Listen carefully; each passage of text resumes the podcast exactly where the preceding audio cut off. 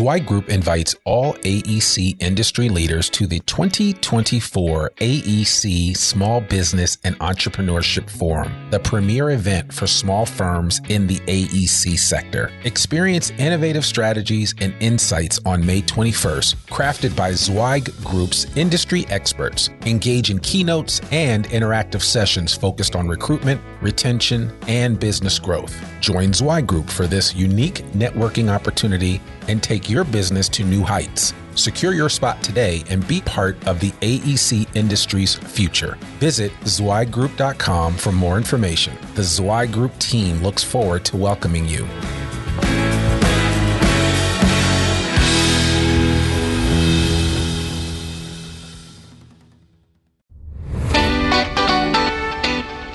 Welcome to the Zweig Letter Podcast putting architectural, engineering, planning, and environmental consulting advice and guidance in your ear. Zweig Group's team of experts have spent more than three decades elevating the industry by helping AEP and environmental consulting firms thrive. And these podcasts deliver invaluable management, industry, client, marketing, and HR advice directly to you, free of charge. The Zweig Letter Podcasts, elevating the design industry one episode at a time.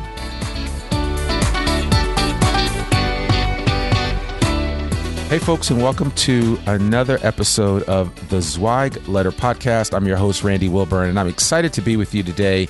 I am sitting here, I'm not physically sitting here because he's where he is and I am where I am, but I'm here with Raouf Ghali, who is the CEO of Hill International. And for the uninitiated, Hill International is one of the largest construction management firms in the world. And uh, Raouf was kind enough to join us today on the Zweig Letter podcast to talk about his background and experience and, and also a little bit about what Hill is up to and how they have uh, survived the pandemic as most firms in the design industry space are are figuring out ways to uh, to make it through these last 20 plus months that we've experienced since the beginning of the pandemic in 2020. So without further ado, Raouf Ghali from Hill International, how are you doing?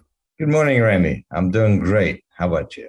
I'm doing good. I'm doing good. Thank you so much for taking time out, out of your schedule to, to connect with us today. I would love for you. One of the things that we like to do just at the onset of these conversations for our Zweig letter podcast listeners is for you to kind of share your superhero origin story, which is just a little bit about you. Who is Raouf Ghali? So I'd love for you just to kind of give us the Cliff Note version of you, and uh, and then we'll go from there because I've got some really interesting questions to ask you today. All right, Randy. Uh, I'll just make a brief, really give a little bit brief background. I've I've been with Hill since I joined Hill in September 1993. Been with them uh, since then. I actually I came into Hill really to help them start up what was a very small international organization. They had just received a new contract uh, in Armenia, which is um, uh, in Asia. One of the first, if not the first, loan that was given by the European Bank for Reconstruction and Development. It was for a power station.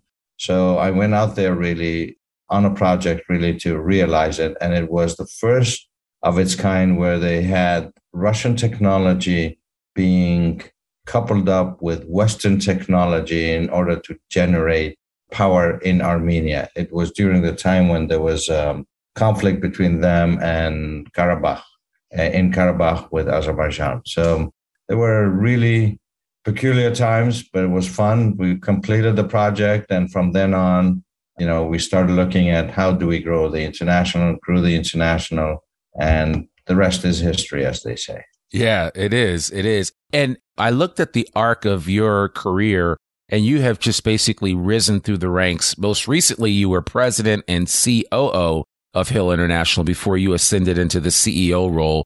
Can you talk a little bit about just, I mean, did you imagine being at this position and this point in your career with Hill? No, you, you need to understand that the company was really, you know, it was a, we went out it was a family business. It started as a family business, and the founding family were always at the helm. I was close to them.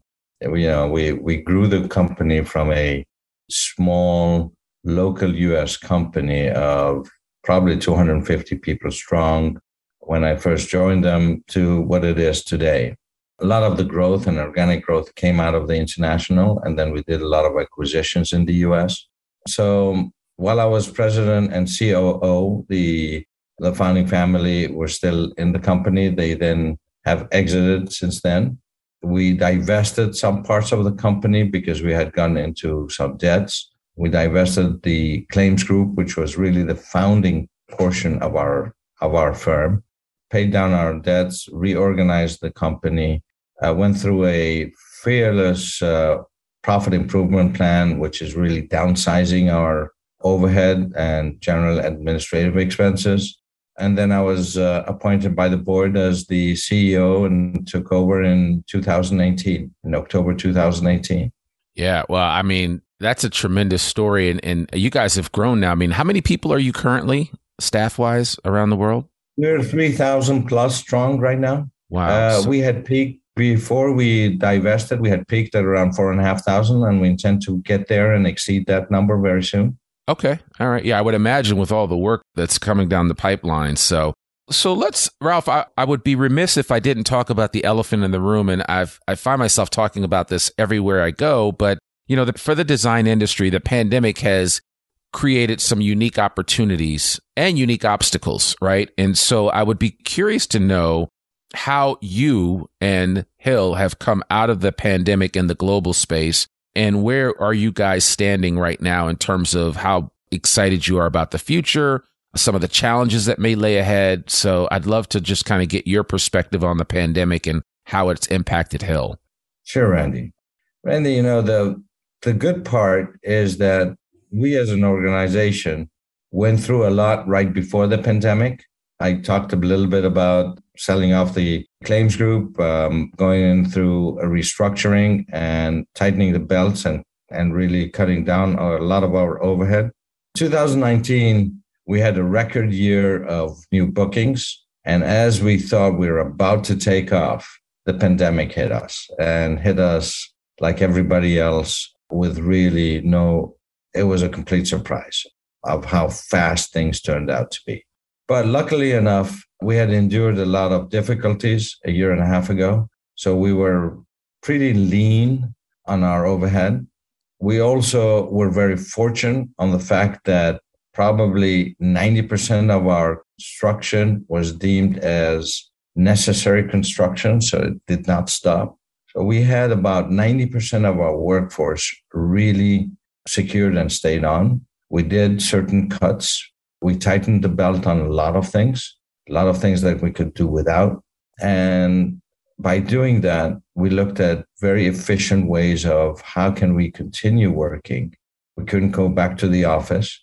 Our IT was very, very fast in adapting to the times.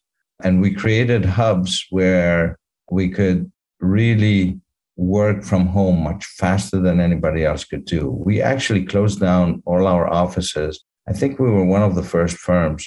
I, if you remember right, the pandemic hit around March 15th, 2020. I think by March 2022, the following week, I had closed offices all around the world to keep ourselves safe. Unfortunately, we had one fatal, um, one of our colleagues died very early on on, on the during the pandemic, which really saddened us. So we were happy that we took all the measures. But we have come out actually much stronger. We kept our costs very lean and we substituted some of the losses that we got because of the pandemic with finding new ways, new services, new ways to be able to support existing and new clients. And we've come out pretty strong on all this. So Okay, a couple of questions that I have for you then based on this. Has has anything changed based on how you are guys how you're going to work at Hill moving forward in terms of your workforce? Uh, will you allow more remote work? Is that have you found that again, like you said, you haven't really missed a beat? Are there things that you've implemented during the pandemic that you're going to continue to do post pandemic? Definitely, we will allow people to be working more from home for two reasons. One, I feel it's a more efficient way of working. We've learned that there is efficiency by allowing people to control their time more, when they can work and, and how they can juggle their private life, personal life with work. We created a environment where we're saying 50% on an average will be working from home and 50% in the office. And you need some office time because you need team building. You need to be able to mentor some of your colleagues and employees as they come up in the ranks. And having it 100% just from home, I don't think is a very good workable environment. Having 100% only in, in the office is also something that I think the millenniums would not really like. And we want to attract the best talent there is in, uh, in our industry. And therefore, we have to adopt. There's also an advantage of doing all this. And that is, it's a opportunity for us to look at the office space requirement that we have. So we're going to have some shrinkage in real estate that we do, and we're going to invest it in our business. Yeah, that makes perfect sense. You know, I, I, you know, Raouf, I hear design firm leaders saying that all the time here in the United States. I mean, they, they all are rethinking how they do work, where they work, and um, ultimately what are their real estate needs look like in the future. So I think it's going to be interesting for everybody moving forward. There are going to be opportunities to pare expenses. There are going to be opportunities to increase things like uh, personal and professional development for their employees. So I think it's all the way around. I think there's some there's some real upside opportunities here. So let me ask you on the business practice side from the pandemic itself, from a project management perspective at Hill, what were some of the most important lessons you learned about this pandemic that something that was that created an awareness for you around how Hill was doing business that you were able to modify outside of the whole remote work and all that, we, we get all that, but were there any other practices from a construction management standpoint, from a project management standpoint that you've been able to modify that have been, that you've benefited from? Yeah, there were. I mean, we used a lot more technology and not just from working from home, but for example, inspection services. Instead of actually having to go out and inspect some things in person, we use drones, drones that would ta- be able to fly over, and we've hired some pilots for drones uh, to, uh, for example, a highway, actually go through and take videos. And once we look at it and our engineers look at it and would like to see some more details on it, we can send the drone down and really be magnify it. The technology is there to be able to do it. Once there are defects detected from the videos, then the engineers can actually go out there and focus only on the ones where there are defects to really inspect them personally, um, you know, physical inspection, as we say. So we've used technology in a more efficient way to really streamline our work and really change a bit the best practices that we do with certain things. So that's one one modification that we've been able to see, and we did the same things. It's not just on highways or or horizontal, we are also on the vertical as well. We were able to use certain technologies that really helps us be more efficient and provide the services to our clients in a more streamlined way. Yeah, you got to think. I mean, man, it is becoming amazing how impactful drone technology has been to the design industry, right? I mean, I'm, I just saw on the news last night that Walmart is going to deliver its first package via drone this weekend. Because I, I, you know, based in Fayetteville, Arkansas, we, you know, that's where Zweig Group is based, and you're right up the street is this little company called Walmart, and they're they're adopting technology for retail, but on the on the design industry side, on the construction side, drone technology is really playing a major role in things that you can do. I mean, the way you can scan a building with a drone. I mean, there's just stuff that even five, ten years ago was just. I mean, I don't think anybody thought it was possible. Dan, I couldn't agree with you more. And I think it's just the beginning of it. And, and the pandemic, you know, from every bad situation, good things do come out of it. And I think technology and, and the use of technology within our industry, our industry really, in particular, project management and supervision, we really were using limited technology. It was all really hands on. But this has really accelerated the use of technology and looking at, you know, new best practices. Yeah.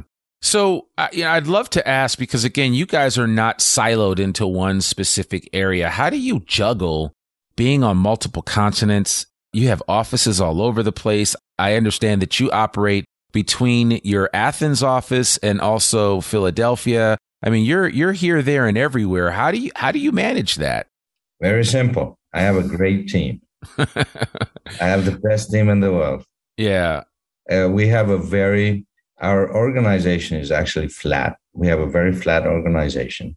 It's mainly regional organized uh, with some special sector management or end market management as well onto it.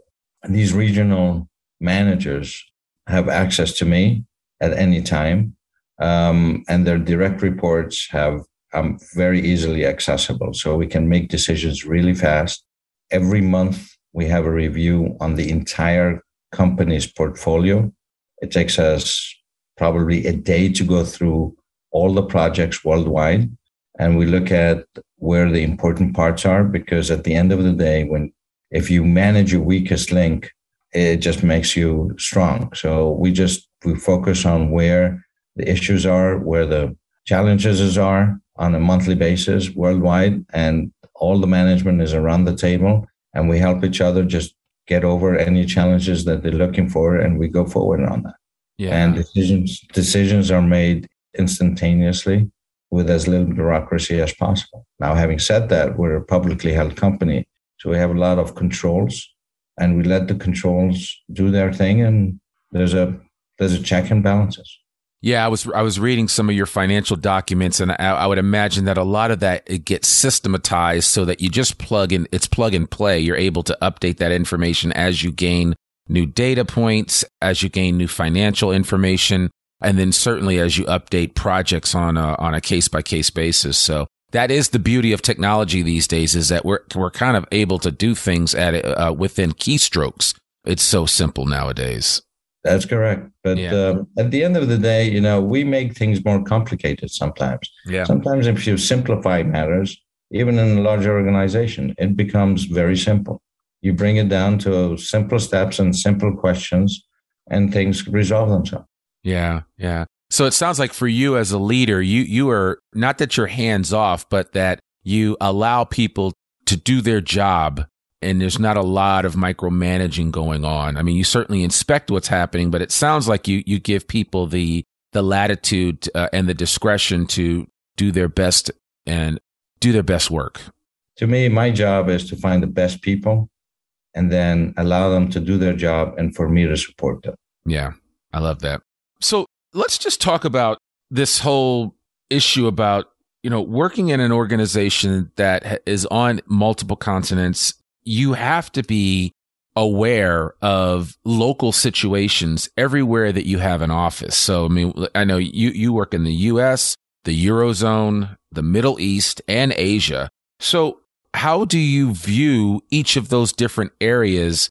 And how, I mean, are you bullish about just growth overall happening across the board? Or, I mean, do you just closely monitor each area and you adjust accordingly depending on where you're doing business?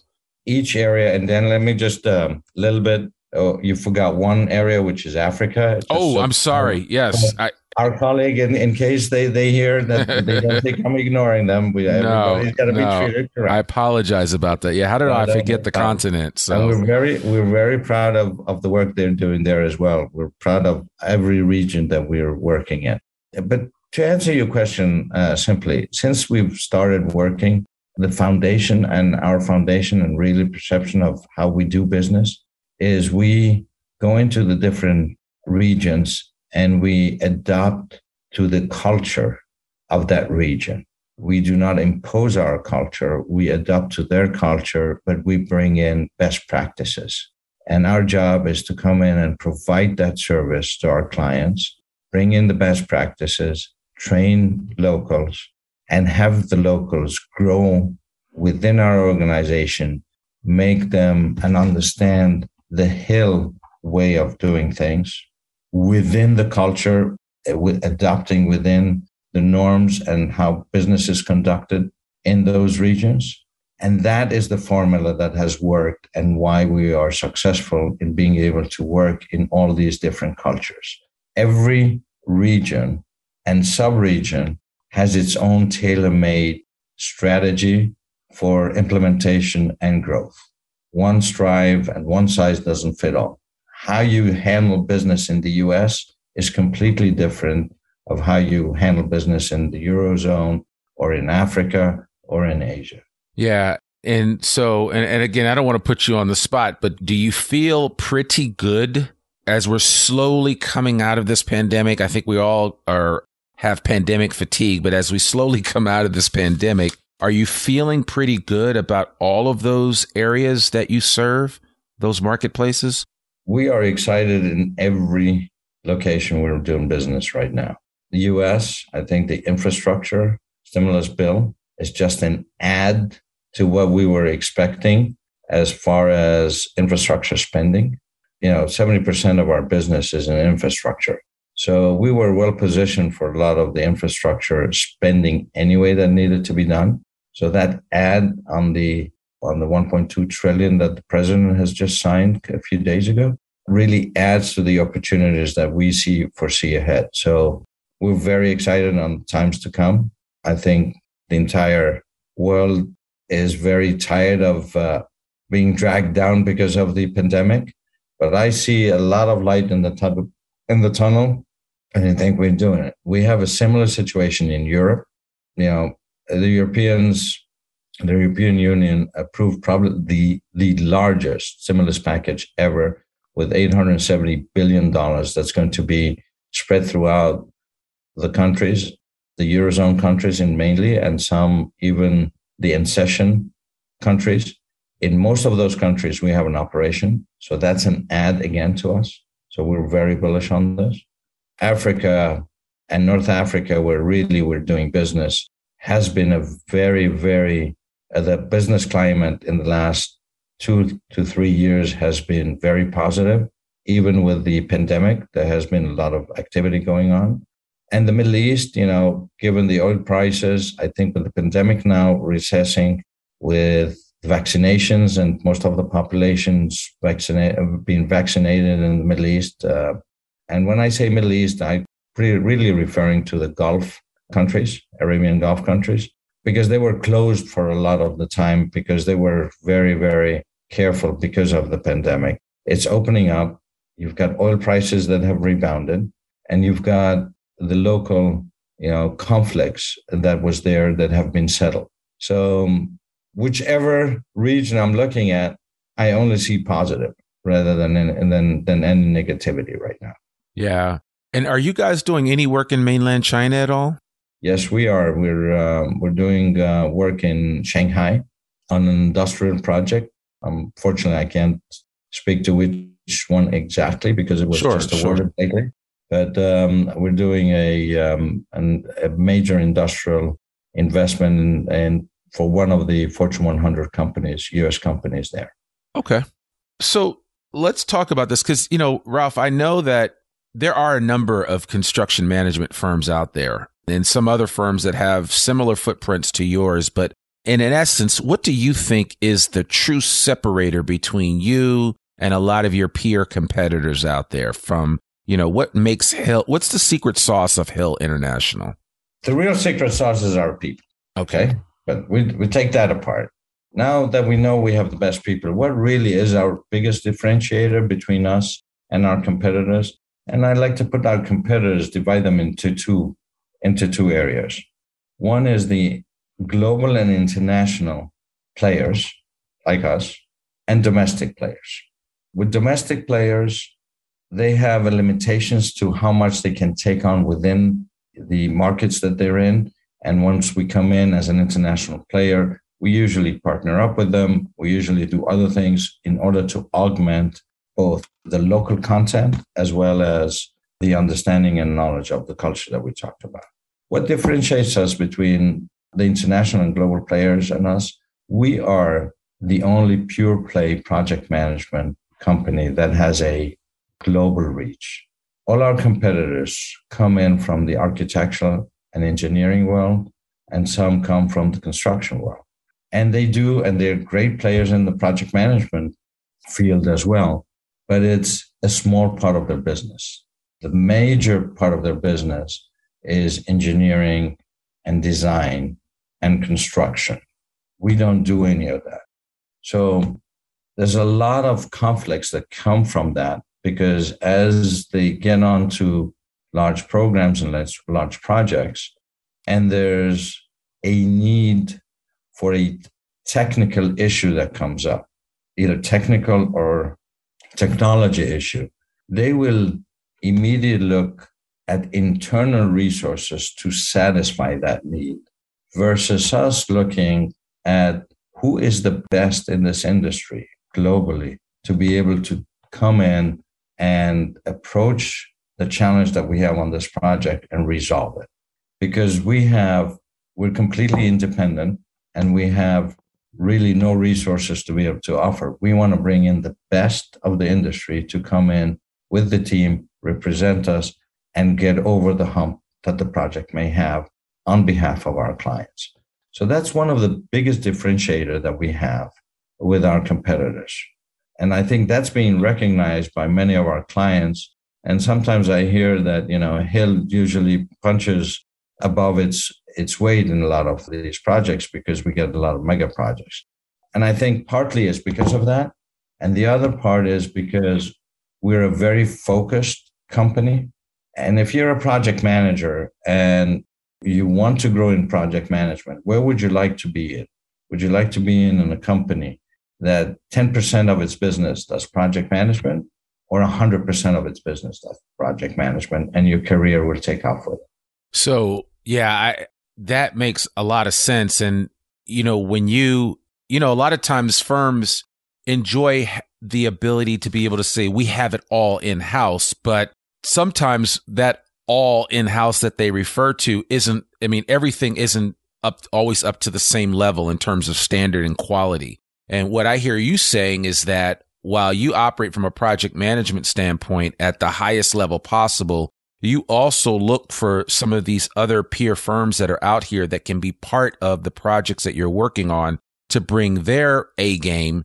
And together you guys are able to, to create, you know, a, just a really strong front in terms of how you serve the needs of the clients.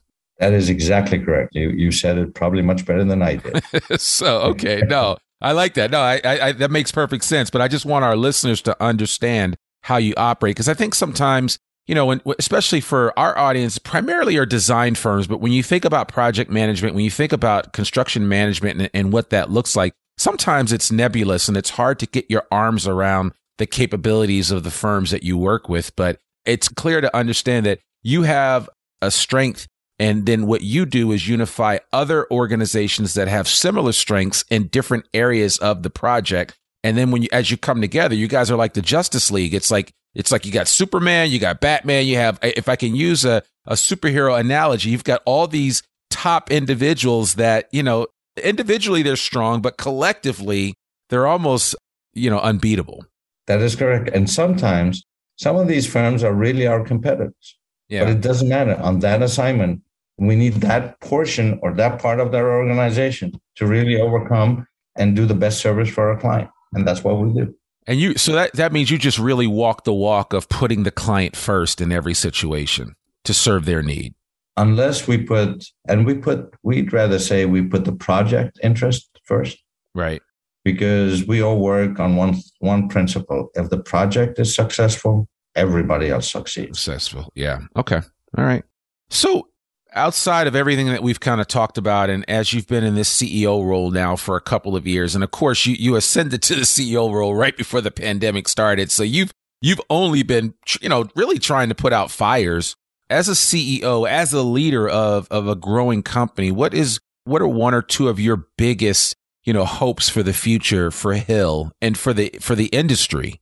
Well, I think, like I said, construction really never stopped. It got delayed uh, pandemic created a lot of unfortunate delays in a lot of things. I think these are all going away. What I'm hoping for is we go back to being aggressive on there's a lot of construction that has been put on hold, that has been delayed, that it all comes back. We know that the supply chain is really uh, right now being challenged because production, because of the pandemic, was uh, slowed down a lot, and you you have a peaks in demand on certain things. But I think again, I believe production is going to catch up within the next. If I was guessing, man, probably by mid 22, you're going to start seeing the production is catching up with demands, and things are going to come down. And a lot of this inflationary issues are going to start coming back down. I, you know, we've all read a lot of things on this, and I'm a firm believer that it will be. But I think that there's a big need worldwide for growth and for getting back to a life that is a normalized, a new normal life, but one that has a future. And I believe the planet has a lot of future. I mean, we're looking at not just the infrastructure works, but we're going off with new technologies, with electrical vehicles, with alternate power sources, with environmental issues that create the need for more construction, put a lot of people at work so that we can also protect our planet for the future. Okay. So 2021 is, as we wind up here, the 45th year of Hill International.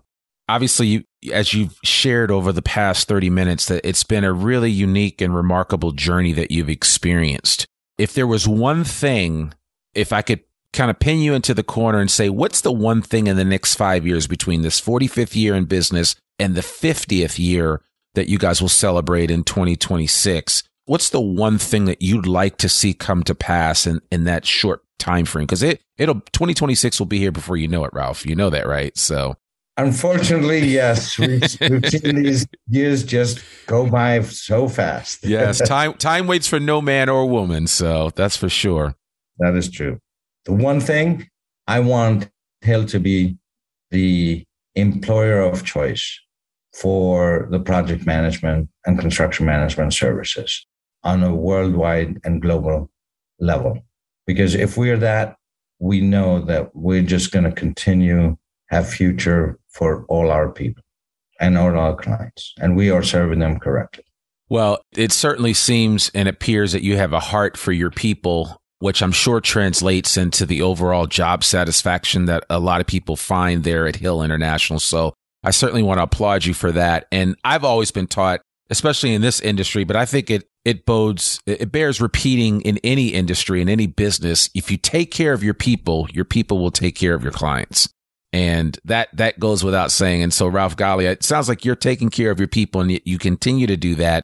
And that by the time 2026 rolls around, and you guys are celebrating your 50th anniversary, you'll have some higher plateaus that you will have reached, and uh, that you guys are going to continue to grow. So, thank you so much for sharing your story and sharing what Hill International is all about. We really appreciate you taking time out of your schedule to do this. Thank you very much. Thank you for having me and uh, happy Thanksgiving as well. Absolutely. Absolutely. Well, folks, that's another episode of the Zweig Letter Podcast. To learn more about one of the oldest newsletters in the design industry, you can visit thezweigletter.com. And you can also visit them at zweiggroup.com. You can read articles online, listen to this podcast, and sign up for a free subscription to the newsletter and have it delivered right into your email inbox every Monday morning. Sign up today. For more info about Zweig Group's advisory services or any Zweig Group publications, visit zweiggroup.com. Follow the Zweig Letter podcast wherever you listen to it Apple, Spotify, Google Play, it doesn't matter. We're everywhere. And uh, consider rating and reviewing us on Apple Podcasts if you have the chance. I'm your host, Randy Wilburn, and we'll see you with a new episode very soon. Peace. Thanks for tuning in to the Zweig Letter Podcast. We hope that you can be part of elevating the industry and that you can apply our advice and information to your daily professional life. For a free digital subscription to the Zweig Letter, please visit thezweigletter.com slash subscribe to gain more wisdom and inspiration, in addition to information about leadership, finance, HR, and marketing your firm. Subscribe today.